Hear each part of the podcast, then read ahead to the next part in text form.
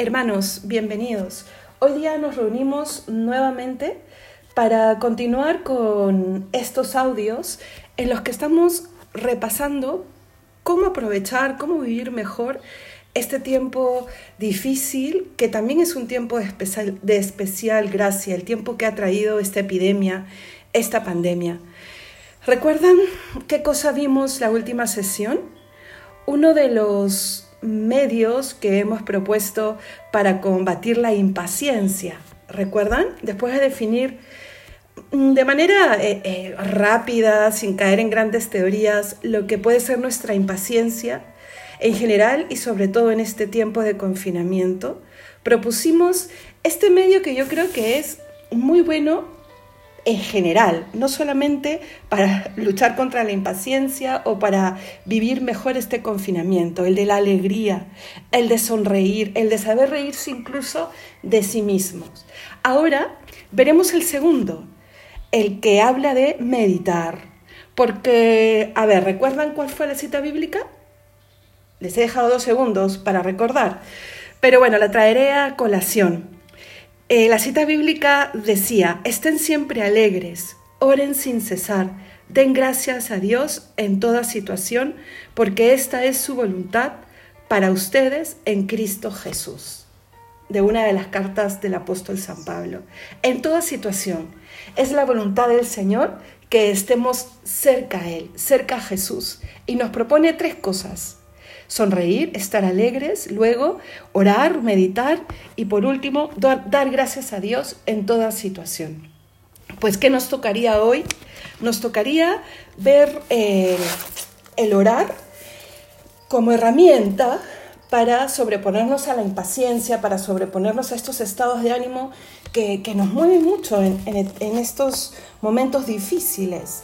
Hemos hablado ya en otro episodio no en este programa de pandemia, pero sí en otro, de los pasos de la oración. Entonces no me voy a, detener en los pasos de la oración, pero sí en la oración como medio. ¿Se acuerdan que estuvimos hablando de ser dueño de nuestras emociones? Pues sí, no nos, no nos, dejemos arrastrar por esta rampa inclinada de ellas, ¿no? Que nos pueden sumir en la melancolía, en el mal humor, en la tristeza, en los enfados puedo sobreponerme, porque soy dueño de mis emociones, sí que puedo. Y hablábamos, ¿se acuerdan de ponernos medios? Es que incluso el, poner medios que yo sé que me van a ayudar a, sonreír, ¿no? A, a levantarme temprano, escuchar una música alegre, un poco de deporte, porque el deporte pues mueve también las endorfinas de la alegría, una buena ducha, eh, salir de compras y no gastar, eso sería pues eh, eh, doble victoria, ¿no? y en fin, cada uno sabe qué cosa levanta el ánimo. Pero no solamente estas cosas que son un poco más externas, ¿no? Pero que generan un fruto interior también, no estoy diciendo que no. Pero como uno de estos medios, si no el principal, yo les quiero proponer el de la oración, el de la meditación. Pero una meditación que brota de la fe. ¿Y por qué quiero hacer esta salvedad? Porque no quiero que caigamos en la meditación eh, vacía, la que se propone hoy en día eh, cuando no hay fe, porque uno dice, pero ¿cómo puedes meditar si no hay fe? Sí, se propone una meditación sin fe, que no es otra cosa que buscarse a sí mismo. Vi una vez una película que ya no recuerdo realmente el nombre, pero recuerdo este, este diálogo donde la protagonista moría. Era una, una chica joven que acababa de tener un, bebé, pero se moría, ¿no? Su bebé tenía ni, un año y hablaba con la persona a quien le dejaba encargada a su bebé. Esta chica había tenido una vida muy difícil, eh, muy descarriada, pero por un vacío existencial muy fuerte. Y ella no quería eso para su, su hija. Y había visto en otro de los personajes de la película que, tenía fe, fe cristiana, que había llevado una vida llena de, de, alegrías, de valores, de principios. Entonces le decía a esta persona, le daba como una lista de recomendación de lo que quería que procurara en su hija y una de las cosas era que tuviese fe. Y le decía, así Dios no exista, que mi hija tenga fe, porque la fe la hará vivir con esperanza. Y aquí hay un gran desarreglo, y miren, esto no es una manera de pensar solo de esta película y solo de este personaje.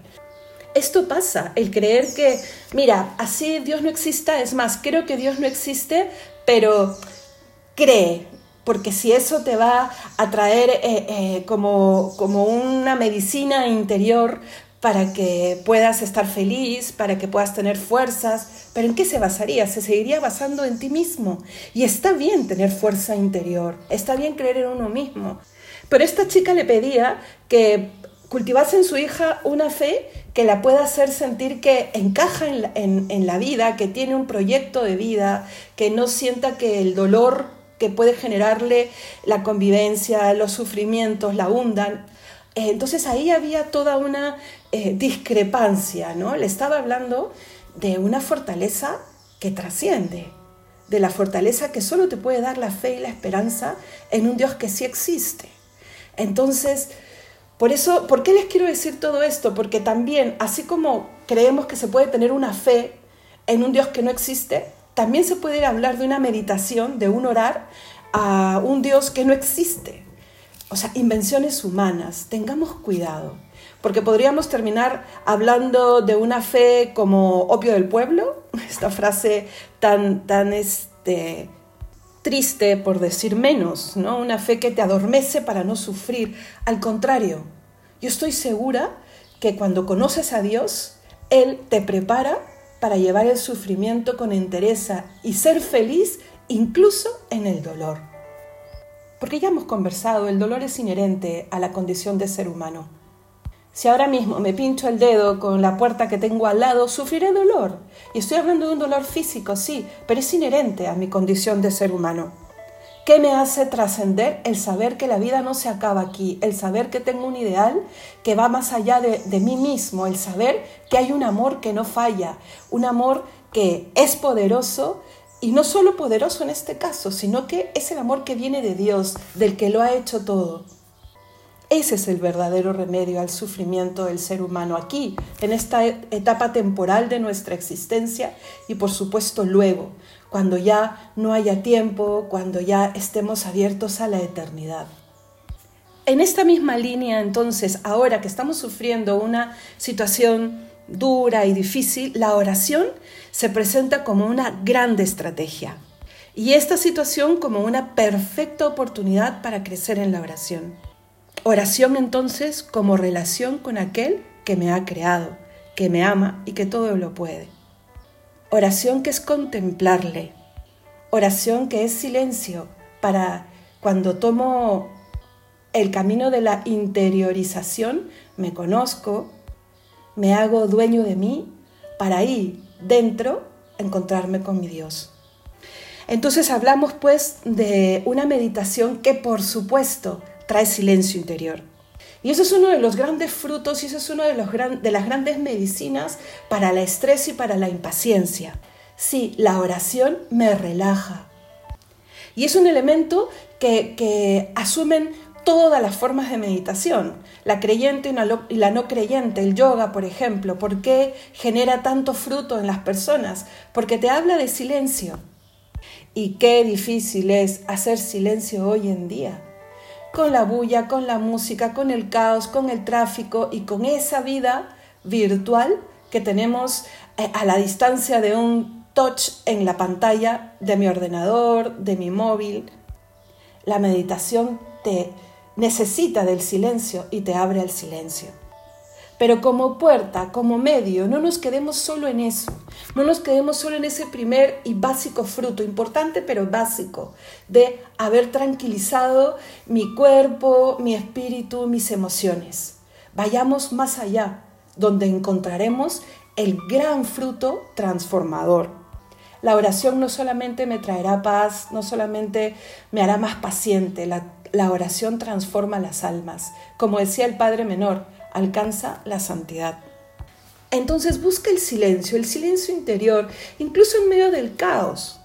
Hablaba el otro día con una persona muy querida que tiene dos pequeños en casa, en, esta, en este momento pues de cuarentena, donde no están yendo al cole, y tiene que hacer un poco de mamá, de profesora, de, en fin, de ordenar la casa, de esposa. Y me decía, no paran los peques.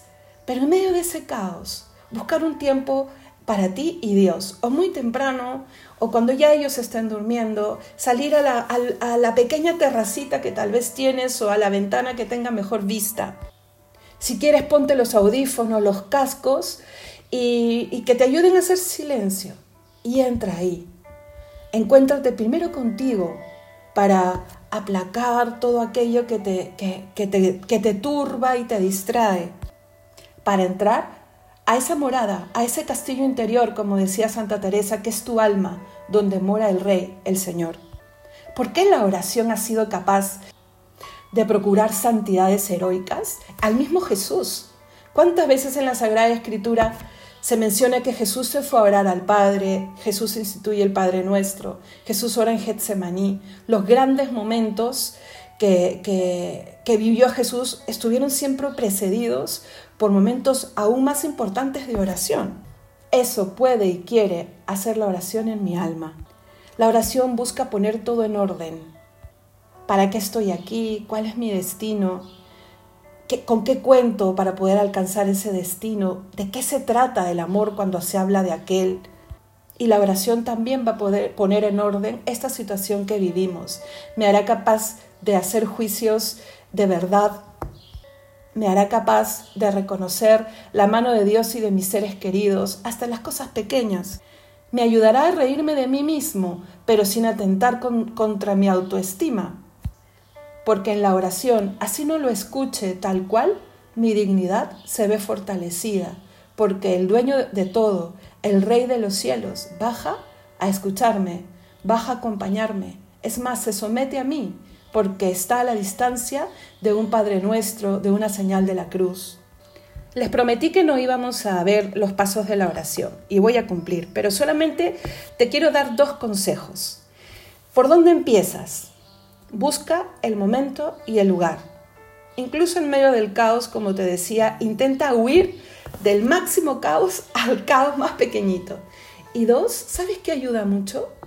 Sobre todo en momentos difíciles, tengo un crucifijo cerca. Es más, descuélgalo de donde esté o sácalo del cajón donde lo tienes, así sea pequeñito, y ponlo en tus manos y míralo.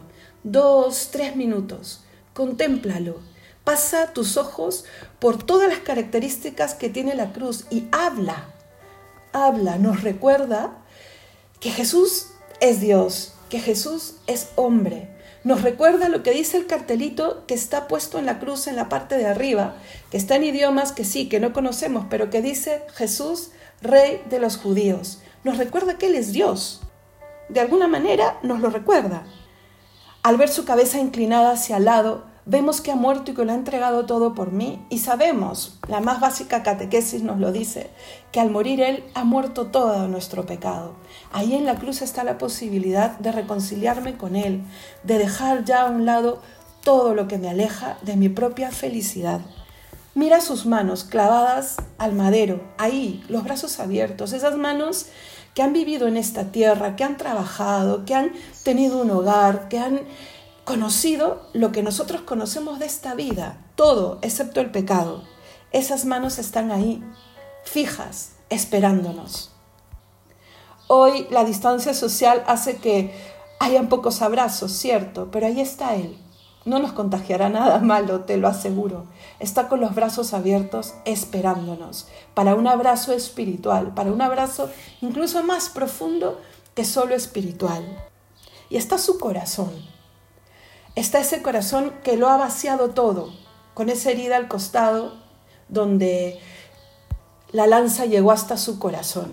Está ahí diciéndonos que nos ama con un corazón de hombre, con un corazón de carne, y que esconde en ese corazón los misterios de los sentimientos más profundos, de los designios más profundos para con nosotros. ¿No sabes qué decir? No digas nada. Solo procura cada vez estar más en silencio esos tres minutos y mírale.